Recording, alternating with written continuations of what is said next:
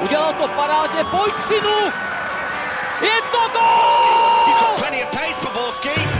And can he find the finish? Ale Benevenero, neuvěřitelná záležitost! Teď to chtělo přijedat Karlově do běhu. Teď to chtělo o chviličku dřív. Heinz.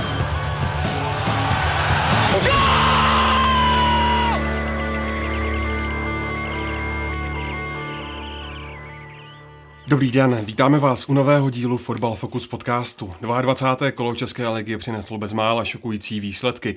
Ani jeden tým z trojce Plzeň, Slávě a Sparta nevyhrál. Viktoria a Sešívaní navíc doma totálně vyhořeli proti outsiderům. Co to znamená v bitvě o titul? Proč zatím Trpišovský nedokázal ze Slávy učinit vítěznou mašinu?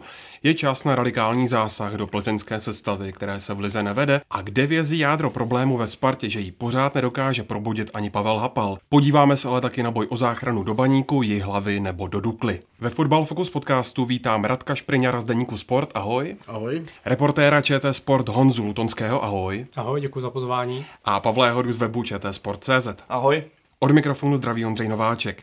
Kde začít? Možná u toho nejčerstvějšího, tedy u nečekané porážky Slávy v Edenu se Zlínem, který přitom do té doby pod Vlastimilem Petržalou nezískal ani bod. Reakce slavistických fanoušků po prohře 1-2 byly mírně řečeno hodně zaskočené, rozčarované a vystrašené. Dokonce už i na sítích zaznělo Trpišovský ven. Po euforii z derby a předchozích čtyřech výhrách je to znovu těžký pád na zem. Radku, proč k tomu propadu došlo? Tak já se nejprve, nejdřív se vrátím k tomu, že fanoušci už odvolávali trenéra Trpišovského. Fanoušci vůbec obecně že plují na takových vlnách euforických a teď, teď po tým porážce se Zlínem a výkonu byli, byli asi hodně zaskočení, takže chápu, jako, že na té emoční křivce byli hodně dole, ale samozřejmě nesmysl po šesti kolech odvolávat trenéra, který přišel s nějakými plány v zimě. Každopádně eh, je rozhodně na zamýšlení jeho slova, která, která řekl po tom utkání, že mužstvu chybí organizace hry, že hráči spolu nekomunikují. To je po čtyřech měsících práce poměrně, poměrně na zamyšlení a je otázkou, kde je teda chyba, jestli je na straně trenéra, že špatně volí základní sestavu, že špatně vybírá hráče, a, a nebo je problém v hráčích samotných na hřišti, že, že nejsou schopní eh, komunikovat a domlouvat se eh, během toho utkání spíš než chyba na straně trenéra, tak to vidím eh, na straně hráčů. A, a mám takový dojem, že prostě pokud hráči ve Slávi nejsou, nejsou schopní se domlouvat na trávníku během utkání, tak, tak podle mě ve Slávi nemají, nemají co dělat. Ta nesouhra byla určitě vidět krásně u obou těch gólů, vlastně, co Slávě dostala, kdy první gól byl nevyhraný souboj nebo nezachycený souboj Lukáše Pokorného, následně Michal, Michal. Milan Škoda nechal úplně osamoceného Daniela Holcera a obrana znovu zaspala i u, toho, u té branky na 2-1, kdy pokud se na to člověk podívá ze záznamu a vidí, jak Ekpaj vybí, vybíhá od vlastního vápna, naopak slávisté tak vyklusávají a nechají v podstatě dojde k přičíslení 3 na 2, tak to naznačuje něco, že ta obrana obecně nefunguje u Slávě. Slávě na podzim, kdy byla pod trenérem Šilhavým, měla nejlepší obranu v lize, inkasovala snad jenom sedm branek a teďka po půlce jarní části má na svém kontě stejný počet branek za poslední dva zápasy, pět inkasovaných gólů, tak je to hodně alarmující a je vidět, že v té defenzivní linii to nefunguje, není tam nějaká, řekněme, budu opakovat takové to slovo tady tradiční automatizmy, nějaké návyky a nějaká chemie mezi brankářem a mezi obranou. Je to také tím, že Trpišovský stále hledá ideální základní jedenáctku, k čemu se ještě teda asi dostaneme a podle mě se to na tom projevuje určitě. Ale musíme určitě vyzvihnout v tomhle zápase i výkon Zlína. Po tom, jak se trápili v předchozích eh, duelech, tak teďka po reprezentační pauze trenér Petr Žela očividně jim dal hodně co zabrat, co se běhání týče, protože ten výkon byl úplně o něčem jiném než v předchozích duelech. Byly tam vidět styl hry, který chce zlý praktikovat. Ano, byly tam stále vidět jisté problémy, ale obrana hráli, hrála lépe, přeběhali Slávy, Zlín byl umíče často první, zatímco Slávě byla umíče často pozdě a projevovalo se to na, střed, na středu hřiště, kdy jste strašně nakopávali na škodu. Nebyla to vůbec taková ta hra, o které se bavíme už dlouhodobě, že by Slávě měla praktikovat, naopak to bylo hodně stereotypní a vůbec se nedostávali Slávisté ke hře po křídle, kterou oni chtějí praktikovat.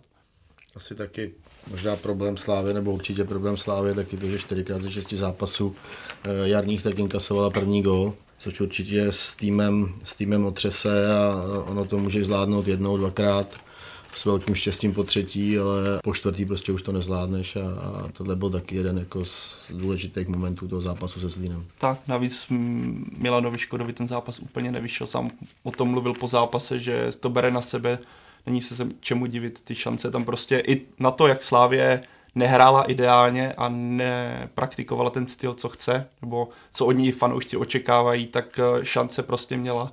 Ale Milan Škoda na to, jaký je kanonýr, tak ten zápas úplně ideálně nezvládl, co se to, to týče. A i třeba Stanislav Tecel, který střídal a šel sám na brankáře a přestřelit branku ze samostatného úniku od nějakých 20 metrů, je taky trošku napováženou. Ten zápas celkově Slávy prostě nevyšel. Na to možná jenom krátce navážu, co říkal Pavel. Milan Škoda není v ideální formě a pro mě je naprosto nepochopitelné, jak proti týmu při vší ústě, kterým byl Zlín, po pěti kolech nejhorší tým jara, nastoupí Slávia doma s vědomím, že pokud vyhraje, tak stáhne naskok Plzně na jednoho útočníka. A je to trend, můžeme se bavit o tom, jaký systém Slávia hraje, jak to podporují krajní záložníci, ale právě proti týmům v pouzovkách, jako je Zlín, který není v ideální formě, nechápu to řešení, proč se hraje pořád na jednoho útočníka, když máte na lavičce Necida. Tecl šel až ve druhém poločase. To je pro mě nepochopitelný. Když jsme u sestavy, pochopili jste ji? Byl to spíš apríl tak trochu? A tak musíme se podívat také na to, jaká je situace ve Slávi. Mě to připomíná takovou tu dobu arzenalistickou, kdy o Arsenalu se mluvilo, že je to tým neustále, neustále zraněných hráčů. Tak mi to přijde i v současnosti ve Slávi, když se podíváme, kolik důležitých uh, fotbalistů chybělo v základní sestavě. Vezmeme jenom Deli, chybí Zmrhal na křídlo, chybí, chyběl Hromada, který by podle mě hrál, protože trenér Trpišovský je s ním spokojený, co se té defenzivní části týče.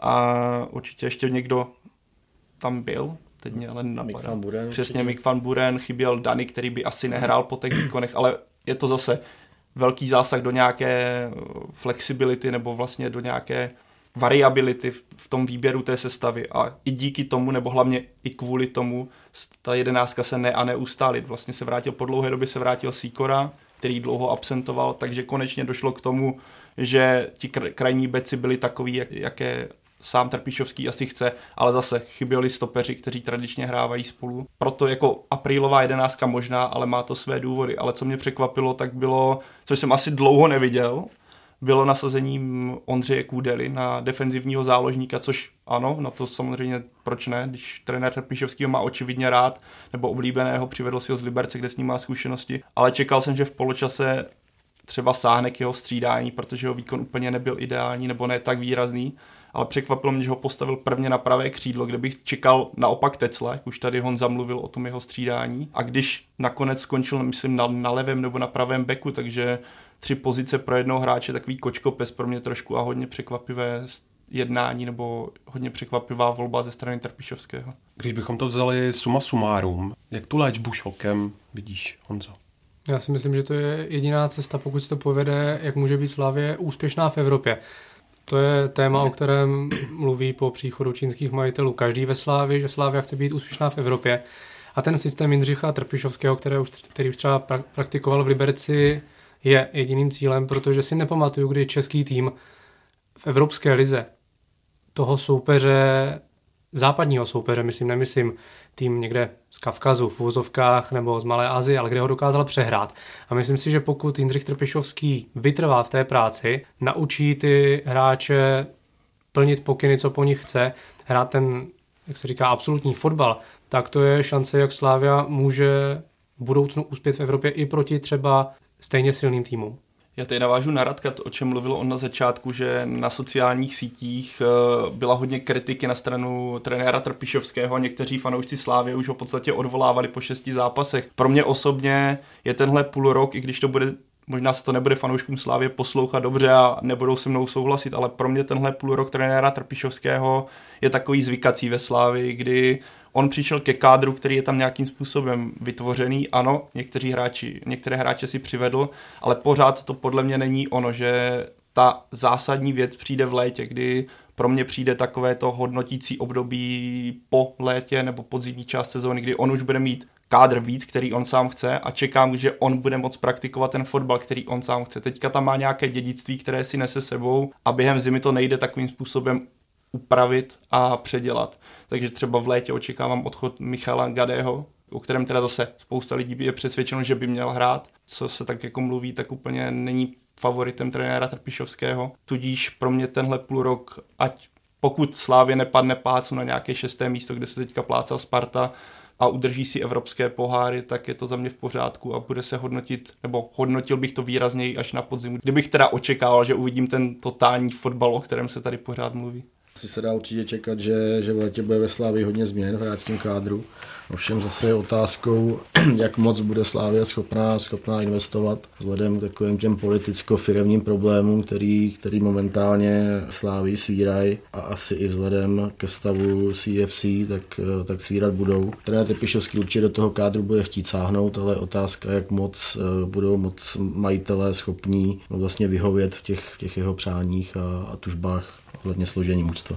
Možná na to navážu jenom krátkou takovou myšlenkou, že vlastně Jindřich Trpišovský si zvyká na úplně jinou práci s týmem, protože v Liberci to bylo ani ne co rok, ale co půl rok. Mu dva, tři nejlepší hráči byli rozprodáni a on to lepil z kluků, co přicházeli na hostování, zvykat si na velký fotbal. Dodnes nezapomenu, jak hráli mladé Boleslavy a tehdy z typického útočníka Romana Potočného udělal levého beka, který mu nahrál na dva góly. Takže si myslím, že v té Slávi, kde má vlastně na každý post dva, tři hráče, tak i pro něho je to něco nového, s čím se bude muset naučit pracovat.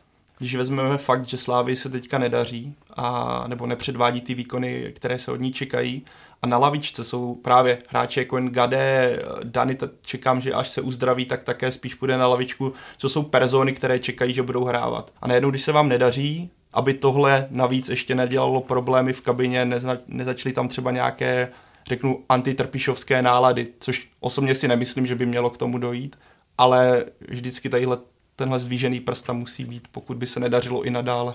Jsou tam nějaké antitrpišovské nálady, Radku? Tak já bych asi úplně nemluvil o nějakých antitrpišovských náladách. Já si myslím, že, že hráče fotbal pod Jindřichem Trpišovským musí bavit mnohem víc než bavil pod Jaroslavem Šilhavým a to při vší respektu a úctě k tomu, co dokázal se sláví. Takže si nemyslím, že by to, že by někdo třeba šel proti trenérovi a byly tam takové tendence. Myslím si, že tým si pořád, pořád zvyká na přístup, na přístup trenéra a neviděl bych eh, v tomhle problém.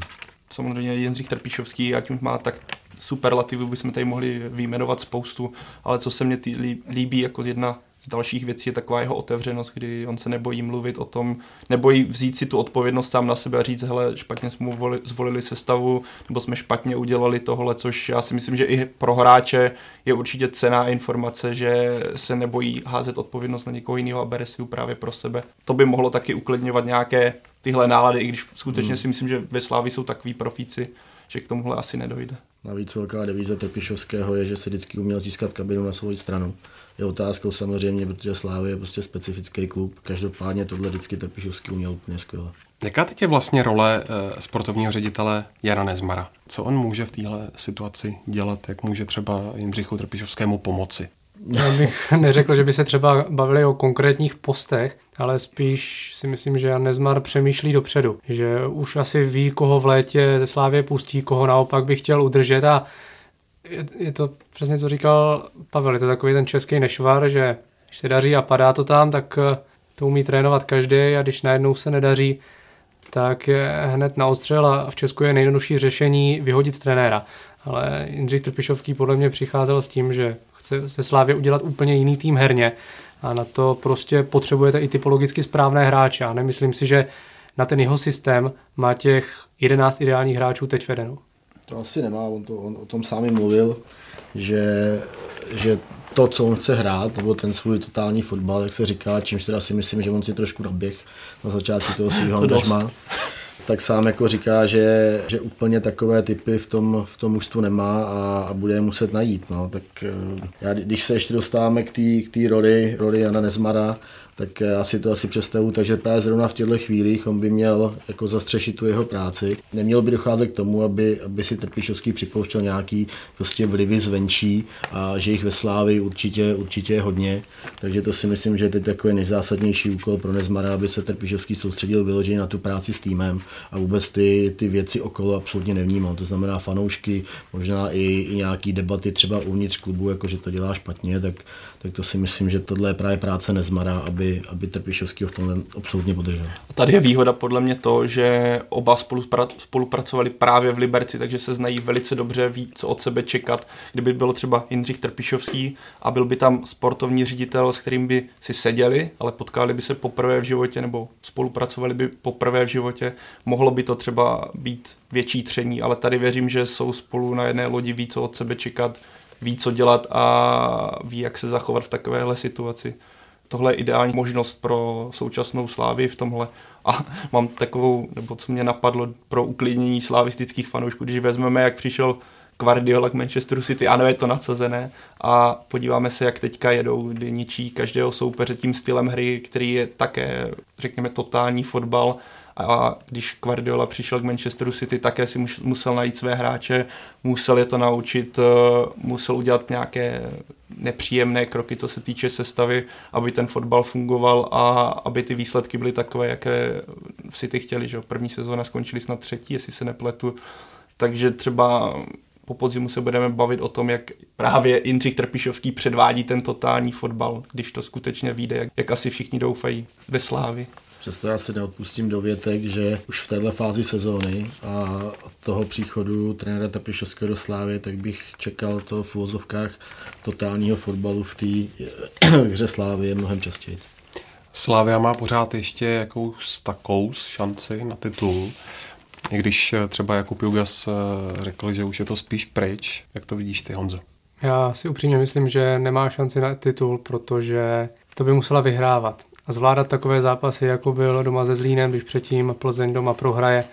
Na to si myslím, že ani Slávia není připravená, takže jestli se potom budeme bavit o tom, jestli Plzeň udrží ten náskok, tak si myslím, že daleko víc bude rozhodovat ne, kolik Plzeň zápasů vyhraje, ale kolik zápasů ztratí za ní Sigma, Slávia. Jsou tam vzájemné zápasy. To taky může hrát do karet Slávy, ale v tomhle rozpodložení si myslím, že Slávia už letos titul nezíská. Ještě mi to nedá zastavit se u uh, Zlína. Co tam udělal Vlastimil Petržela, Pavle? Eh, kromě toho, že poradil Zlámalovi kam uh, skákat při penaltě. Já si myslím, že v té kabině byl dost velký vítr, co se týče příchodu Vlastimila Petržely. No, viděli jsme to i v rámci tiskových konferencí a rozhovorů, kdy Vlastimil Petržela je hodně přímý člověk. I když nejsem si úplně jistý, že vždy je to správně, ať už je to kauza Černoch a podobné, ale očividně na Slávy Zlín byl připravený velice dobře, ať už po stránce taktické, tak i po stránce fyzické. Zlín má hodně rychlé hráče, hodně běhavé hráče, s kterými se bude výborně praktikovat nějaký breakový fotbal, rychlý, rychlý přechod do útoku, což se podle mě v tomhle zápase ukázalo velice dobře. Vys Ekpaj, který podle mě ukázal, že jestli v, zůstane v létě ve Zlíně, jak to bude velké překvapení, protože nejenom rychlost a technika, ale skvělé, skvělá práce tělem, kdy slávisti se ho několikrát snažili odstavit od míče a nepamatuju si teďka, koliká ta minuta to byla, ale přišel mi to úplně ztracený míč. On svou bytostí a tím silným tělem, co on má, tou atletickou postavou si odstavil, nevím, kdo to byl ze Slávě, ale tohle je moderní styl hráče a Zlín z něho může profitovat, když bude on ve formě a když ho bude využívat, což se mně zdá, že trenér Petr Žel na něm hodně staví a ukázalo se to také v pozitivním slova smyslu, že dal nakonec vítěznou branku. Problém pro Zlín je samozřejmě, že teďka na klíčový zápas nebo jeden z klíčových zápasů o udržení na baník nebude, což bude velká ztráta, podle mě hodně velká ztráta. Na to, jak jsem byl vůči Zlínu skeptický, potom jak trenér Petr Žela nastoupil, tak eh, co s tím týmem udělal přes reprezentační přestávku, to tak trochu klobouček, ale Zas na druhou stranu budem, budeme to asi pořádně hodnotit po, po baníku, kdy, to, kdy se skutečně střetnou dva týmy, které budou na stejné úrovni, řekněme, co se tabulky týče, a kde bude na Zlín daleko větší tlak než teďka na Slávy, kdy v podstatě přijel s tím, že můžeme něco urvat. A já věřím, že trenér Petr Žela by teďka řekl, v žádném případě my jsme tam jeli vyhrát, ale já si myslím, že teďka tam ty hráči prostě jeli s tím, uvidíme, něco uděláme. Teďka proti baníku to bude prostě souboj páník, Petr Žela, velký příběh, spousta emocí, protože na obou dvou stranách jsou hráči, kteří tam působili občas v tom protějším týmu, takže já na tenhle zápas jsem zvědavý a potomhle bych to hodnotil, jak na tom Zlín skutečně.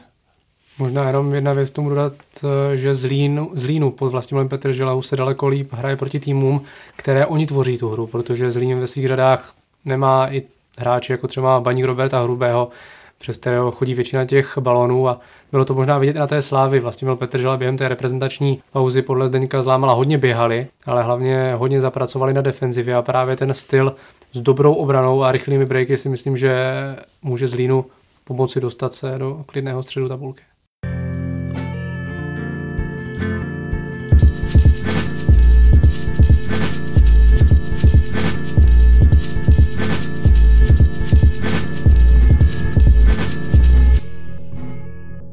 Narazili jsme už taky na Plzeň, právě i ta už po druhé na jaře prohrála doma, když podlehla Mladé Boleslavy 1-2. Viděli jsme Plzeň v Evropské lize a vidíme ji v domácí lize, jako by to byly dva rozdílné týmy. Eh, je to ztrátou nasazení a motivace, že Viktorka není schopná vyhrávat ligové zápasy, Honzo?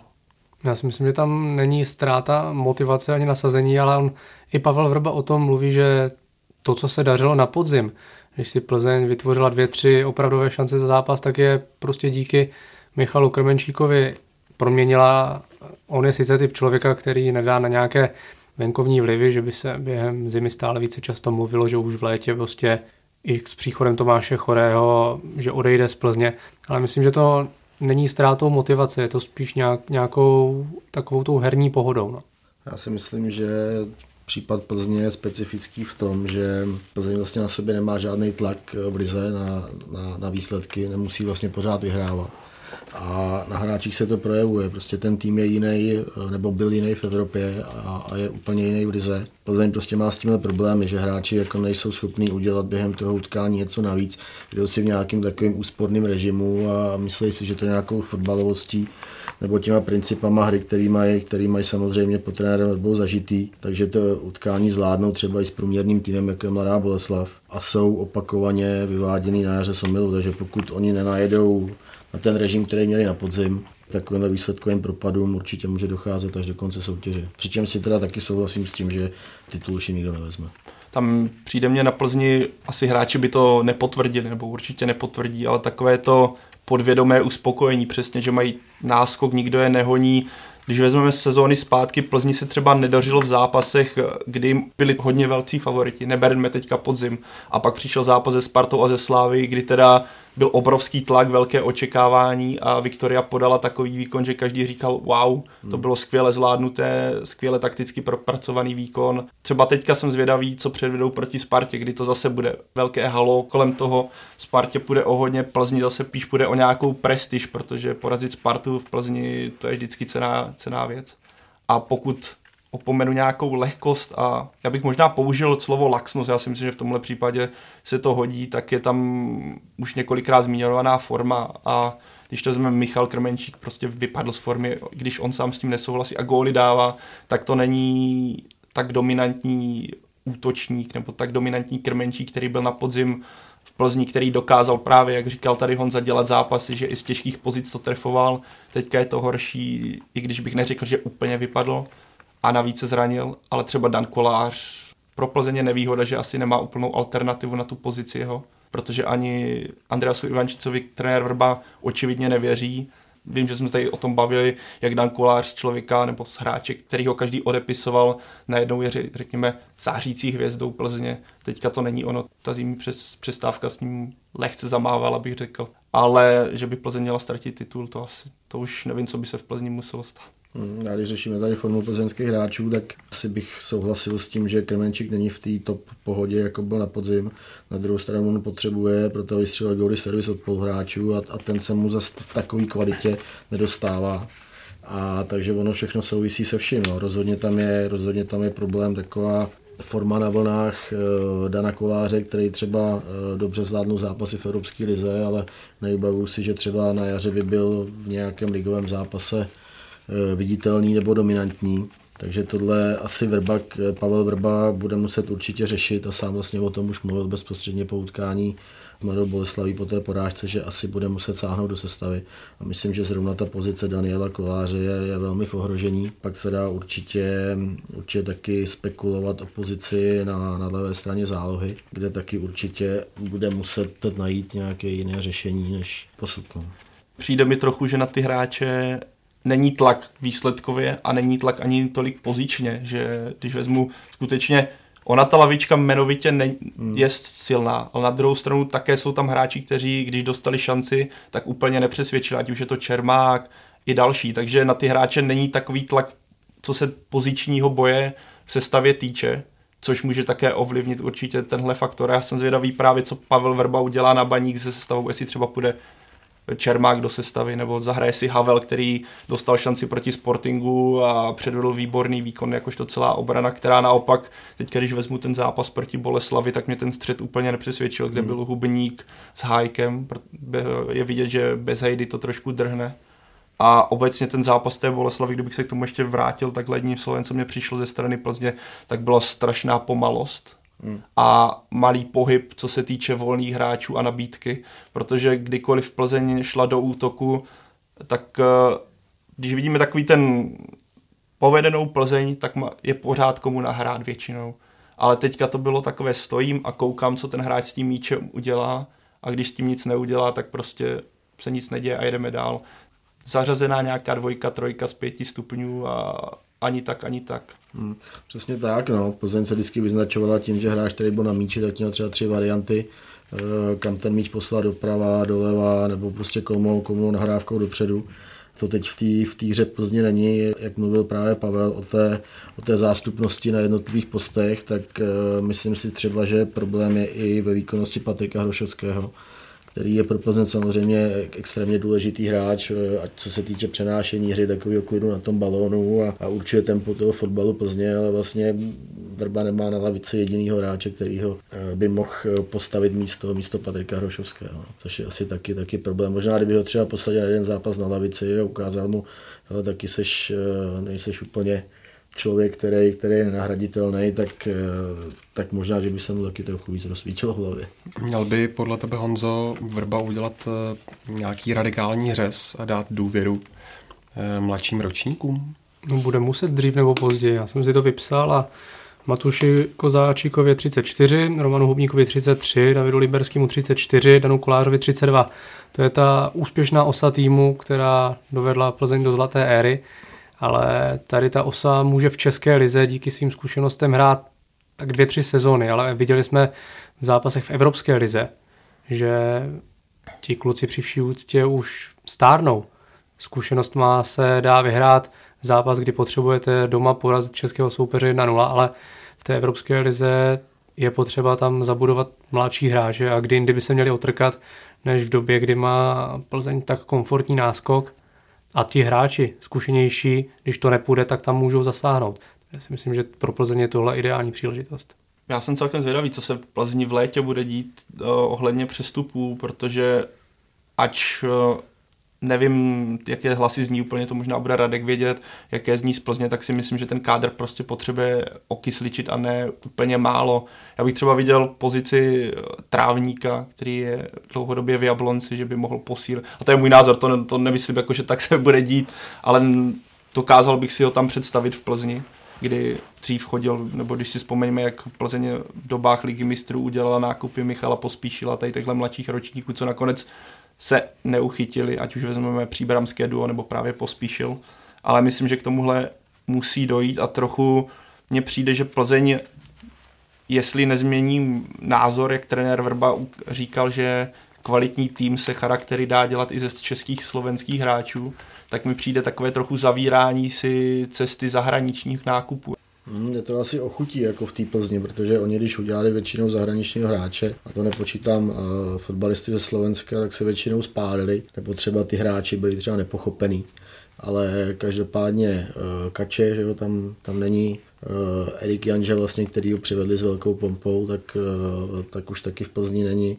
vlastně trenér Pavel Vrba odstavil úplně Andrease Ivančice, což se teda dělo už i před jeho příchodem, vlastně ještě za trenéra, za trenéra Pivarníka posléze jeho nástupce pana Bečky. Vrba začal sázet na začátku sezóny na, Diego Živuliče a tuším, že po 8. 9. kole vlastně ho taky úplně odstavil a od té doby, od té doby ten, ten hráč vlastně v soutěžním zápase odehrál pouze nějaký minutový štěky. Jo, takže je tam evidentní ta československá rinka. Já si myslím, že zůstane v Plzni zachovaná. Právě si pamatuju, nevím, teďka to jméno toho arménského křídelníka, který kdysi přišel taky, to už mm-hmm. je díl. A ten začátek z jeho strany byl podle mě, já si ten pamatuju jméno, ale byl, myslím, velice solidní, byl to menší hráč, technický, rychlý, ale pak se zranil a právě úplně vypadl ze sestavy Plzně, nebo dokonce bych řekl z nějakého okruhu lidí, o kterých trenér Verba kdysi a 4-5 let uvažoval, takže očividně ta touha po téhle cestě, východní cestě, třeba po cizinecké východní cestě tam asi úplně není, pokud by nepřišla nějaká přestupová bomba nebo nabídka, která se takzvaně neodmítá.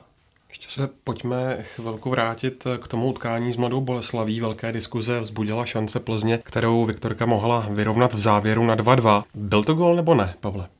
Já nedokážu na to odpovědět. Já si myslím, že i pro video rozhodčího by to bylo strašně těžké z těch záběrů. Já teda netuším, jestli ty kamery, co byly na zápase Plzeň Mladá Boleslav, by byly stejné, kdyby tam byl video rozhodčí, nebo by tam byla ještě, ještě nějaká navíc. Ale pokud ano, tak uh, si stejně myslím, že rozhodčí by nemohl rozhodnout tak, že by řekl ano, to byl gol, protože žádný průkazný videozáběr nebo záběr tam nebyl. Pravděpodobně, kdybych se na to měl podívat a takhle bez jakéhokoliv výsledku říct, tak bych spíš řekl, že to asi gol o kousek možná byl, ale jestli ano, tak tam rozhodovali centimetry a tady v tomhle případě by musela být gólová technologie, která prostě v Česku asi nikdy nebude nebo v blízké budoucnosti nebude.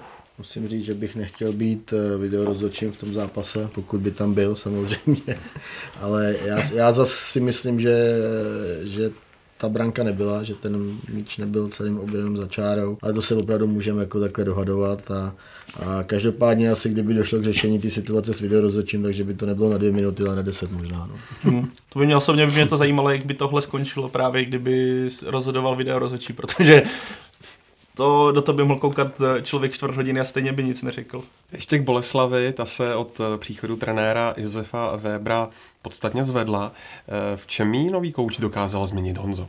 No Boleslav začala běhat. Já, když jsem viděl Boleslav na podzim, asi třikrát nebo čtyřikrát na domácích zápasech, tak mi to přišlo takový pochodový cvičení. Oni vždycky přijdou k vápnu a pak každý ten hráč stojí, míč má Marek Matějovský a ten neví, když je na hřišti, protože tam není žádný náběh, žádné uvolnění, žádná narážečka tam eh, Josef Weber naučil ty hráče střílet a běhat. Já jsem se díval schválně na statistiky a Boleslav už teď na jaře má skoro stejně střel, jako měla za celý podzim. A to si myslím, že Marek Matějovský neodehrál všechny zápasy. Takže Josef Weber za těch pár kol naučil hrát Boleslav bez Marka Matějovského. A to si myslím, že i do budoucna, pokud bude chtít Boleslav být úspěšná a atakovat příčky pohárové Evropy, tak si musí zvykat na to, že Marek Matějovský taky už není žádný mladík. Když je na hřišti, tak to je znát, ale musí se naučit hrát i bez něj. Honzo, ale eh, mě teda překvapilo, musím říct, že jsem na to zůstal koukat v Plzni, že i Matějovský běhal. a, ně, někdy i rychle. Ale, ale pro mě teda, když, když eh, vážně eh, k té mladé Boleslavi, tak já když jsem je viděl na podzim, tak mě to přišlo totálně mrtvý mužstvo bez zápalu, bez chuti, bez nějakých prostě projevených emocí na tom hřišti a úplně jsem zíral, jak je možný, jakože mladá Boleslav je, je schopná se takovým způsobem prezentovat jako v naší lize. Který má za sebou takové finanční možnosti a dlouhodobě prostě patří do, já nevím, mezi pět, šest nejlepších týmů, nejlepších týmů u nás. Když jsem je viděl v Plzni, tak ta změna úplně byla do očí. Jo. A to si myslím, že taková ta celková změna atmosféry po příchodu Josefa Webra je na tom týmu úplně, úplně hmatatelná. A co mám teda aspoň zprávy, tak hráči se prostě pod, pod novým trenérem cítí úplně jinak a, a mají prostě chuť. Já bych řekl, když to vidím, a tak jako dodatkem, že být šéfem Mladé Boleslavy a být člověkem, co rozhoduje o tom, jaký trenér bude a kdy skončí, tak si teďka neuvěřitelně drbu hlavu, že jsem neudělal změnu už v zimě, protože kdybych udělal změnu už v zimě, tak věřím, že Mladá Boleslav je ještě lepší a ještě silnější, protože Josef Weber by měl mnohem víc času s tím týmem ještě pracovat, měl by, měl by ho celou přípravu pro sebe. A myslím, že by to vypadalo ještě líp, než je to teďka. A Boleslav prostě s tím kádrem, který má, má být někde jinde, nemá bojovat o záchranu a když jsme viděli rozhovor včera v Dohránu Plus, kde byl právě Josef Weber, tak říkal, že chce hrát mnohem jednodušeji přímočařeji v té situaci, kde oni jsou. Já věřím, že Boleslav se v klidu zachrání a pokud tam nedojde k nějaké fatální změně názoru, tak s Josefem Weberem do budoucna by Boleslav zase mohla atakovat ty nejvyšší příčky, protože to je jeden z nejschopnějších trenérů podle mě v českém prostředí v současnosti. To bychom se ale konec konců mohli vrátit na začátek téhle sezóny a působení Martina Svědíka. No, tak tam, tam to byl taky fofer takzvaně boleslavského uvažování. Ano, přesně tohle. Mě by, jako Boleslav je takový zakletý, zakleté mužstvo pro mě. Ty rozhodnutí jsou občas tak zvláštní, že se může stát všechno. A Webra třeba někdo, naopak třeba Webra v létě někdo si přetáhne potom kdy zhodnotí, že by se jim hodil v týmu, to nevíme, ale myslím, že Boleslav po dlouhé době a po té sérii změn, která tam pravidelně konečně natrefila na trenéra, který má potenciál s, tím, z toho týmu vyždímat skutečně to maximum, co v něm je. A je v něm dost třeba příchod Konatého, já považuji za výborný tah, kdy není zatížený spartanskou minulostí nebo pro fanoušky a může prof- ukázat zase to, že je skvělý křídelník na české poměry i myslím na evropské.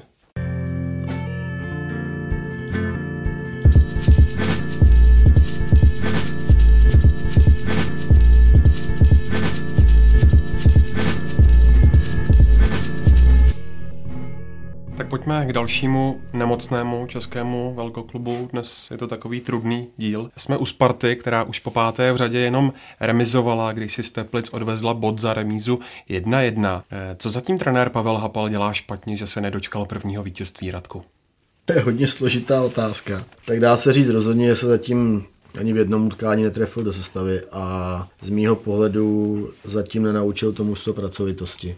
Jo. Což je v situaci, v které se Sparta nachází, tak je základní předpoklad k tomu, aby to mužstvo šlo vejš e, výkonnostně a, a dělalo výsledky. Myslíš, že mu nevyšla sestava ani v derby? No takhle, tam, tam mu vyšla, dej, dobře, tak tam mu vyšla, dejme tomu, sestava na ten první poločas, ale potom tahy, které, které dělal při střídáních, tak ty mu absolutně nevyšly, takže to s tím jako souvisí. A pak bych teda se přiznám, že bych, eh, že bych čekal od trenéra Sparty trošku kvalifikovanější hodnocení na tiskových konferencích. Já mám z toho furt takový, takový zvláštní dojem, že jestli se Hapal něčeho, něčeho bojí, nebo, nebo je nějaký takový zabržděný, když to řeknu úplně lidově, ale čekal bych, že, že prostě trenér Sparty si sedne, sedne před novináře a řekne, já jsem udělal tohle, proč jsem to udělal a s jakou, s jakou taktikou my jsme do toho utkání šli a já se to prostě od Hapala nedozvím. No. A to je pro mě zatím jako zklamání. Jak to vypadá pro nezúčastněné teď? No mně to přijde hrozně takový plítký, no. že, jako, že to si tam může sednout pomalu fanoušek a, a řekne to samý.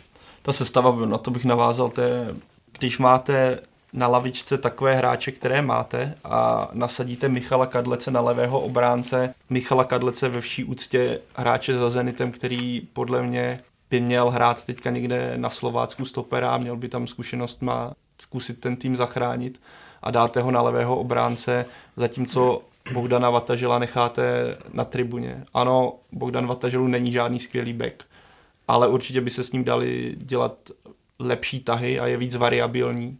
Navíc, a tohle se podle mě projevilo u toho gólu, kdy Sparta inkasovala po naprosto nezachyceném náběhu, kdy zaprvé Kanga celý zápas odklusal, nebo většinu druhé poločasu úplně odklusal bez zájmu. A Kadlec naprosto ne, nezachytil ten náběh a teďka nevím koho na, na tom pravém křídle. A z toho byl gól, celkově ta obrana nefunguje ideálně. A co mi v té Spartě chybí, když opomeneme, o čem se mluví, přestalo se mluvit o fyzičce a je tam vidět blok jako psychický, jako řekněme jako prase, kdy Sparta, já si myslím, že kdyby vyhrála nějaký, jak se říká, haluzově, tak možná by to mohlo začít fungovat, nebo mohlo by to začít stoupat, ale bohužel přijde mi, že ta Sparta, která dřív byla silná psychicky a říkala si, že to soupeře přejede, tak kdykoliv se dostane do druhého poločasu a vede, tak je tam jakýsi strach z toho a přijde mi, že si hráči říkají, hele, hlavně to potřebujeme udržet a konečně vyhrát. Je tam takové strašné obavy o to, aby jsme o ty tři body nepřišli. A pokud bych tady si mohl zafantazírovat, tak bych se nebál třeba sáhnout i Dodu a Kanga Stanču, protože já si myslím, že nebo když to teďka po těch zápasech hodnotím, tak mi trochu přijde, že navzájem si berou tu potenciální schopnosti, který, který oba mají. Oni jsou fantastičtí na české poměry a vůbec mají přesah, určitě by se uchytili i v zahraničí, ale oba chtějí hrát tolik s míčem, že si myslím, že třeba by trenér Hapal mohl zkusit příští zápas posadit Kangu, plácnu. Je to dost možné třeba po tomhle, co se bude řešit. I když nevím, jak vůbec by reagoval, protože mi přijde takový jak dost egoistický. A možná řeknu úplně kacířskou myšlenku pro všechny fanoušky Sparty a zkusil bych Jonathana Biabiányho na, pravého, na pravé křídlo, protože by měl konečně mu tam dodat balóny, což na podzim nebylo. Ale je to dost kacířská myšlenka, myslím, že spoustu lidí si teďka začalo klepat na čelo říká si, to se zbláznil, ne? Možná jo, ale když máte takového hráče minimálně do léta a ať se mu na podzim dařilo tak asi, jak se mu dařilo, což bylo zklamání pro spoustu lidí, tak pořád to není žádný kopáč, pořád je to hráč schopný a když tady o něm mluvil jako podaný, říkal, že se ho strašně těžce bránilo, nebo nevím, jestli to byl jako podaný, někdo o něm mluvil a říkal, že se ho strašně těžce bránilo rychlostí i hmm. tím, jak, jaký on má tělo, jaké má schopnosti, takže já bych se ho prostě nebál, nebál nasadit, i když výsledek může být jakýkoliv. Krátká poznámka, jak říkal Pavel o těch obráncích, mě zaráží, že si Sparta v zimě nechal utéct, nebo respektive prodat Karavajo. A to byl krajní obránce, který dokázal odcentrovat a navíc dokázal odcentrovat přesně. A takových na letné teď moc neběhá. A teď o víkendu tam přijede Dukla. Já jsem se díval, že než se vrátila vlastně, nebo když se vrátila v roce 2011 do ligy, tak nejen, že tam nevyhrála, ona tam nevstřelila ani gol. A Spartani tohle si myslím, že vědí. A otázka je, jestli to obrátí ve svůj prospěch, že takový tým by měli přejet, nebo zase uvidí statistiku, že co když se to tentokrát nepovede, nepovedená sezona. Já nevím, která spartianská legenda, možná to byl Tomáš Řepka, nedávno říkal, že za jeho éry, prostě když přijel ten soupeř na Spartu, tak oni poznali, že se bojí. Sparta hrála na dva útočníky a prostě toho soupeře rozemlela. Když to nešlo technicky, tak prostě tvrdou hrou nepustila ho za půlku.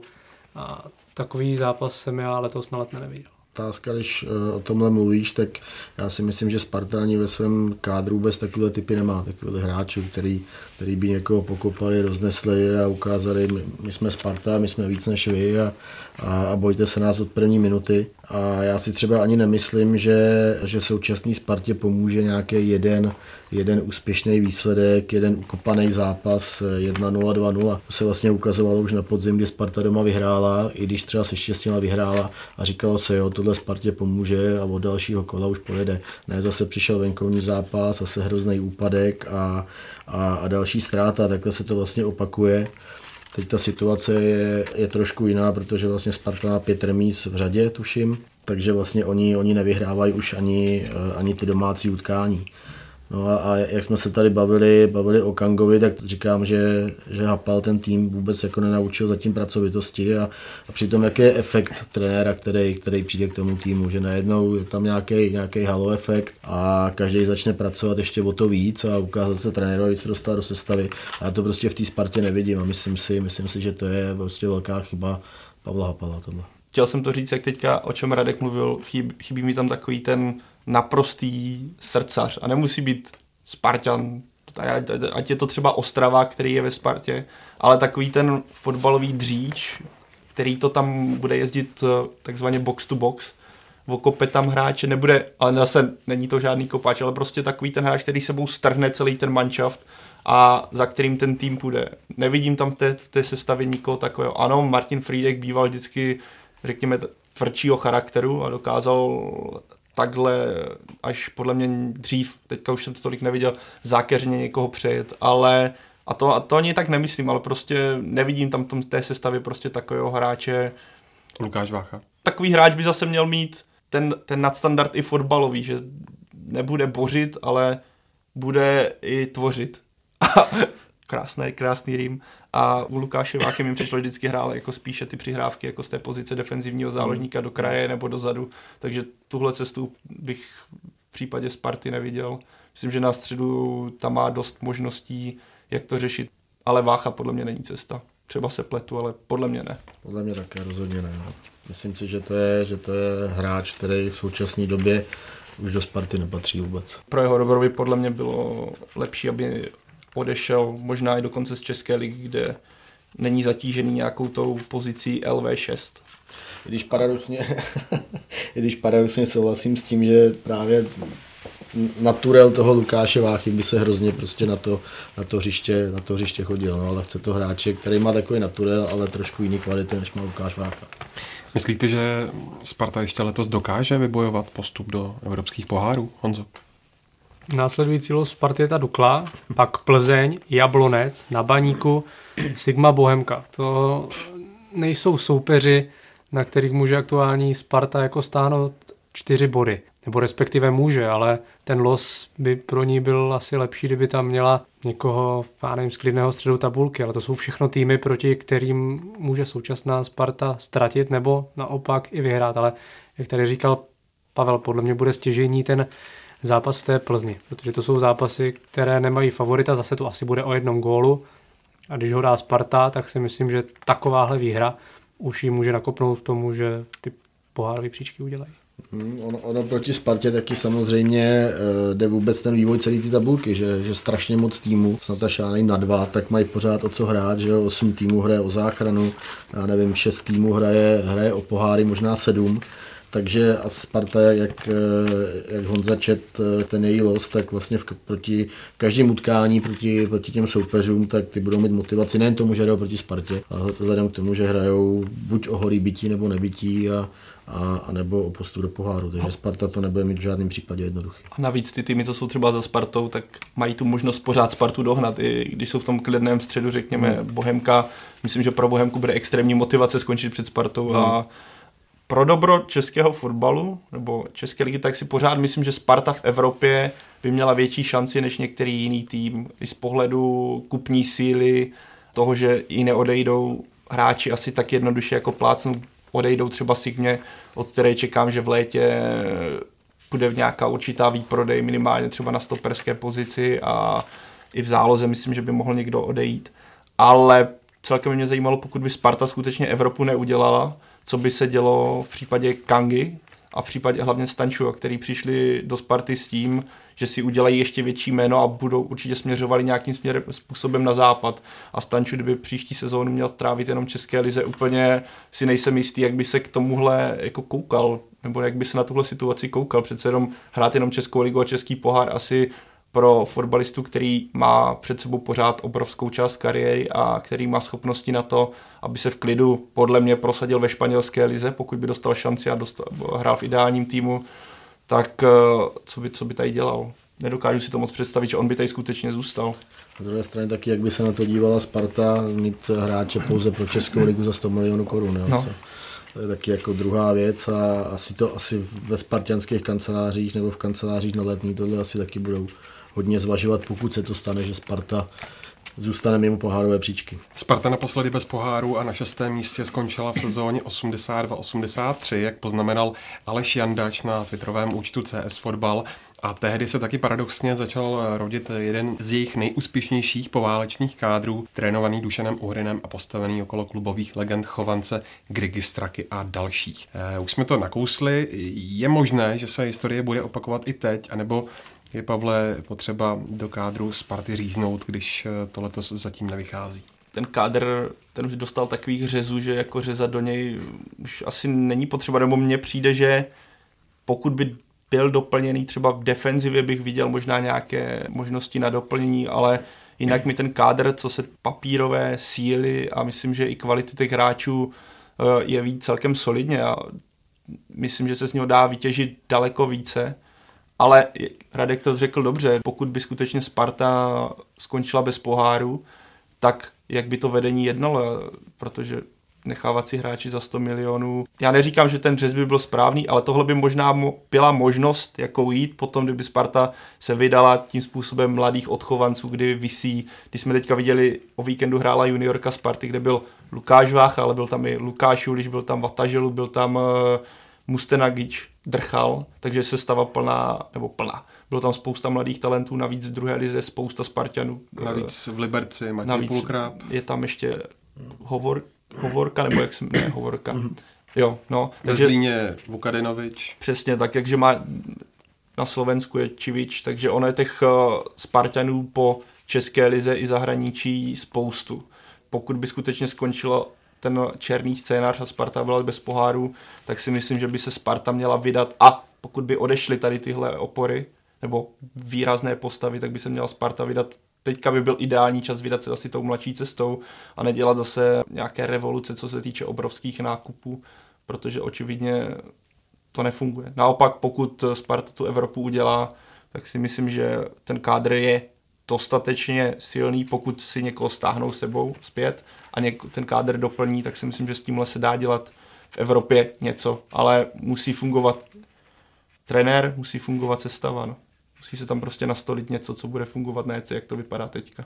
Spartu čeká velmi důležité léto z pohledu toho, aby, aby oni si řekli vlastně, co chtějí dělat, jakým způsobem chtějí hrát v další, v další sezóně nebo v dalších letech, dejme tomu, a jaké k tomu chtějí mít v kádru fotbalisty a budou muset udělat prostě i, i spoustu jako nepopulárních třeba řešení, i třeba vůči fanouškům. Plně se mně třeba nezdá pořád pozice Václava Kadlece ve Spartě, Jo, myslím si, že to je hráč, který strašně stagnuje v té své výkonnosti a podle mě v současné formě on by neměl mít místo mezi základní jedenáctkou a takovýchhle hráčů bychom možná napočítali 5, 6, možná, možná 7, jo, takže je to těžký, ale, ale prostě Sparta si to bude muset nějakým způsobem na rovinu tam vykomunikovat a, a říct, co chceme a jak to chceme. Ono by možná Spartě do budoucna taková tvrdá facka pomohla, Hovoříš teď o tom, aby... Kdyby skončila bez poháru a došlo by tady k tomu černému scénáři, ale když na druhou stranu vidíme, že Sparta už xkrát narazila tvrdě a jaké kroky se udělaly, které nefungovaly, tak je tady výrazné, ale na to sice, že titul byl rozhodnutý a asi je rozhodnutý, tak nejvyšší soutěž je tak dramatická nebo tak zamotaná, jak dlouho ne. A myslím, že do konce soutěže bude pořád na co koukat, protože tuším, že, nebo typl bych si, že i v posledním kole nebude rozhodnuto všechno.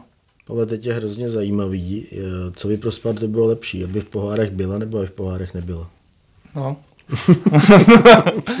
Já bych to... Uh, jako nestraný fanoušek, nebo nestraný člověk, který sleduje Českou ligu, tak bych spíš řekl, že bych byl radši, kdyby tam byla, protože bych byl rád, kdyby třeba pokračoval Stanču, Kanga, protože na ty hmm. hráče se strašně krásně kouká. Pořád jsem udiven, že takové jména jsou v České lize, takže já bych byl rád, kdyby pokračovali a kdyby z nich profitovali i ty mladí kolem nich, protože podle mě, když jste na tréninku a běhá kolem vás Stanču, nevím, jaký on má nasazení na tréninku, tak to musí být super, musíte, musí vám to extrémně dávat. Mluví o tom třeba spoustu Čechů, co odejdou do zahraničí a trénuje tam s nimi, já nevím, v Interu Milán nebo v Juventusu a sledujete to a musí to být strašně poučné. Takže já si myslím, že i z toho, toho pohledu je tohle do, dobrá cesta. Ale pokud se jim to povede a uhrají tu Evropu, tak se tam musí prostě nastavit něco, ale o tom se bavíme v případě mm, Sparty strašně dlouho a pořád se to nenastavilo, takže pro mě jsou oba ty scénáře zahalený nějakou mlhou, který z nich by byl pozitivní.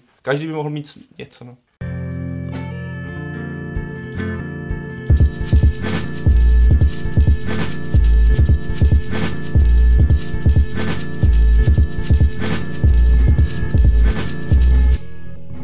Pojďme ještě telegraficky na ostatní dění v Lize. Musíme se podívat na Baník, který vybojoval klíčové vítězství proti hlavě. Radku, byla výhra podle tebe zasloužená a naznačila, že se Ostrava pod Bohumilem Páníkem odpíchla k lepším výkonům, které přinesou lepší výsledky?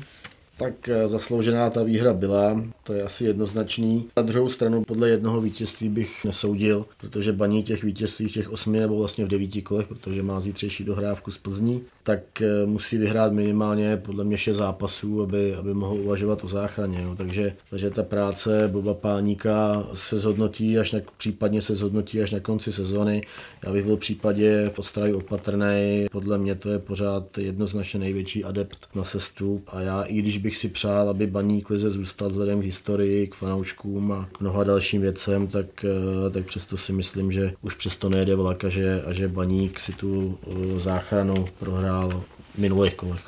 Ten stav to baníku je křehký, tak to podle mě ukázala ten start do druhé poločasu proti Helavě, kdy Ostrava první 45 minutovku na tom hřišti dominovala, v podstatě hosty do ničeho nepouštěla. Přišel start druhého poločasu, i hlava vystřídala a baník najednou na čtvrt hodiny totálně vyprul jí hlava vyrovnala, nebýt totální jako Minelli na malém vápně, kdy ten míč stačilo v podstatě dostřelit do prázdné branky. Hmm. Tak eh, teďka jsme se možná bavili o tom, že Baník se s první ligou loučí, protože pokud by to skutečně jí hlava dala na 2-1, tak myslím, že Baník to neotočil. Ne, nepřišlo mi v ten moment, že by byli čehokoliv schopni. Naopak přišel hrubého krásná trefa, z voleje, která se povede jednou za čas. Hmm. A baník z ničeho do té doby zase se rozjel, takže ta situace v tom v Ostravě je strašně křehká. Jak říkal Radek, podle mě teďka ukáže strašně zápas s Zlínem, kdy pokud Ostrava nevyhraje. Teďka hraje z Plzní, tam každý bod by byl plusový, ale pak zápas o všechno pro mě se Zlínem, tam se ukáže hodně věcí.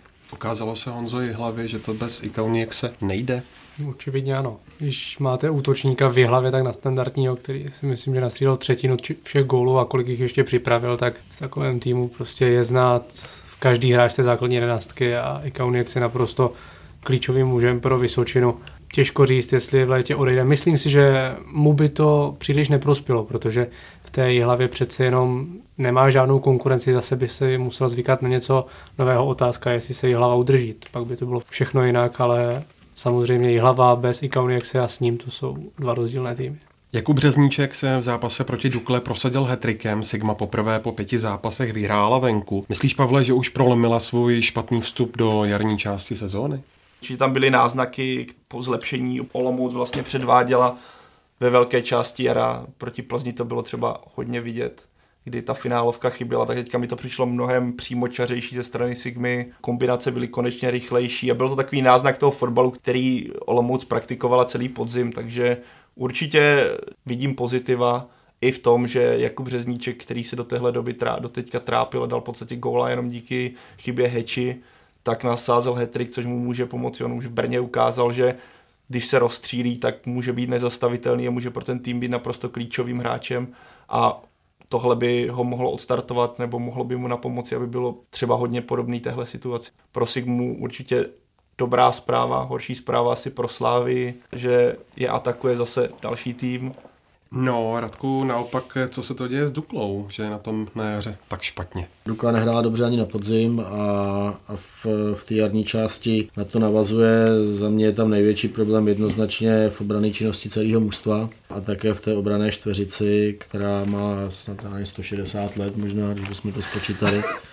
I když tam hrajou sympatický kluci, jako třeba Oddaný nebo Martin Jiránek, ale ale myslím si, že prostě přesně tohle je, tohle je ono, kde budou muset na Dukle taky v létě hodně přemýšlet a tuhle obranu prostě rozstřelit a zapojit tam mladší hráče. Nechci říct běhavější, ale, ale třeba jako dynamičtější a, a hráči, kteří mají prostě už větší kvalitu než současná obrana Dukly. Teda nechci hodnotit celé Duklo, nebo celé jaro Dukly, ale já jsem ten zápas na ulici viděl a tam je takový trošku protimluv, že největším obr, největší problémem obrany Dukly je to, že ti obránci nestíhají bránit. Martin Jiránek, přestože ta obrana odehrála podle výsledku špatné utkání, tak neudělal jedinou minelu, ale Jakub Podaný i Ondřej Kušnír musí podporovat ten útok. Jakub Podaný v tom zápase měl šest zakončení, což je na krajního obránce obrovsky velké číslo i na, i na Českou ligu, takže si myslím, že daleko větší. Třeba problémy má Dukla aktuálně ve středu pole. strašně znát, že nehraje Matěj Hanousek. Tam není žádná kreativní myšlenka a tohle všechno dělá Jakub Podaný z pozice levého beka. On se kolikrát osnul na pravé straně vepředu. Když hrajete doma proti Signě, chcete se nastartovat, nehráli od začátku útočníci, žádný klasický, hrál tam Šranc, takže daleko větší si myslím, že problémy než se samotnou obranou. Pokud by Jakub Podaný, Ondřej Kušnír a Iránek měli jenom bránit, tak si myslím, že ten výsledek by byl úplně jiný. Že bohužel Dukla v současnosti nemá Matěje Hanouska, jak se dostává ze zranění a tady ti zkušenější hráči se snaží i útočit a pak to hold dozadu nejde. Mimo pozornost hlavního dění zatím proplouvá Liberec, ten si po výhře na půdě Slovácka upevnil třetí místo a dotáhl se na bod za slávy. Už to bylo šest jarních zápasů pod trenérem Davidem Holoubkem. Honzo, překvapila tě forma Slovanu a změnilo se něco zásadně ve hře od podzimu pod eh, Jindřichem Trpišovským? Nepřekvapilo a to hlavní se nezměnilo. Liberec hraje ten fotbal, na který má kádr a to si myslím, že v České lize obrovská deviza. Přestože má nejvíc žlutých i červených karet, tak tam jde vidět, že i pod Davidem Holoubkem, stejně jako pod Jindřichem Trpišovským, ten tým hraje aktivně. Jistě v tom repressingu i pressingu jsou ještě časté mezery, ale třeba po Plzni má tak mladý kádr nejvyšší procento úspěšných přihrávek. Co mě ještě zaujalo, že tak s tak mladým a neskušeným v týmem dokáže Liberec vyhrávat na jaře, myslím, že už dva zápasy 1-0, což na tak mladý tým není, není obvyklé a myslím si, že pokud v létě neodejde ta osa týmu, což pravděpodobně odejde, ale pokud by neodešla, tak Liberec kolem toho třetího, čtvrtého místa může hrát pravidelně. Hrozně mě baví David Holoubek, to trošku odbočím, takovou tou svojí, tou svojí živelností na té lavičce nebo v tom obdelníku, kam, kam až trenéři smějí a, a já jsem ho třeba pozoroval v Plzni při zápase a to je úplně neuvěřitelný, co, co on tam předvádí a myslím, že to, myslím, že i ten tým to prostě musí jako strašně vycítit. Jo. Oni hrajou takový, tam spousta takových pitbullů je v tom týmu a, a hrozně dobře se jako na ně dívá. A, a ten trenér to je takový, takový až 12. hráč. No. No a Pájo, ťavka na závěr. Naopak Brno se propadlo na sestupové příčky a o víkendu jenom remizovalo s Karvinou 0-0, přičemž už po třetí v řadě nestřelilo gol, tak eh, co tam teďka ze začátku jara neklape? A myslím, že jsi odpověděl sám, že Brno nestřelilo gol a pokud ten sestřih někdo, nebo zápas a stačil by sestřih někdo viděl, tak je vidět, kde je zakopaný pes a i trenér Pivarník o tom mluvil, že ze strany zbrojovky to byl nejlepší asi výkon na jaře. Pokud se chce Brno zachránit, tak musí dávat ty šance, co měl na hlavě Škoda. Ano, byly tam dvě břevna, OK, stane se, ale Škoda měl před sebou úplně prázdnou branko, chtěl to trefovat někam k tyči, hmm. kdyby to prostě práskal hlavou do prostřed, tak ten golman to nechytl a Brno teďka mohlo slavit bod, teda bod, to, to, to mělo, mělo tři body a myslím, že směřovalo nějaké záchraně, teďka se tam zbytečně topí a osobně mě to strašně překvapuje, do jakého svrabu se oni v současnosti dostali a když jsem viděl tu podzimní část pod pivarníkem, kdy se začali zvedat, tak jsem čekal, že tenhle trend bude pokračovat, ale když dáte za celou sezónu 14 branek, tak eh, se můžete snažit sebe víc a ideální to nebude. Takže pro Brno jediný lék, který mu teďka pomůže najít nějakého střelce. Jsou tam dva mladí kluci Zikl ještě s tím druhým, teďka si nemůžu vzpomenout. Plus přišel Rus Bazeliuk, který ale, když měl solidní poločas, se zranil když dostal šanci, tak úplně pivarníka nepřesvědčil, takže tohle je problém. No. Pokud ho Brno vyřeší, tak myslím, že dojdou k záchraně, protože ten kádr úplně nekvalitní není, ale musí vyřešit tady tuhle stránku útoku.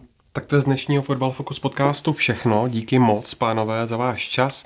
Vám posluchačům moc děkujeme za přízeň a jestli chcete mít nejen naše fotbalové podcasty všechny pohromadě a poslouchat je offline, naleznete nás ve všech podcastových aplikacích. Kromě toho je taky můžete odebírat na Soundcloudu i YouTube a domovskou stránkou je samozřejmě náš web čtsport.cz. Kromě toho budeme moc rádi, když nám zanecháte jakékoliv reakce na sociálních sítích nebo recenze v iTunes a budeme se na vás těšit i příští týden. Mějte se pěkně.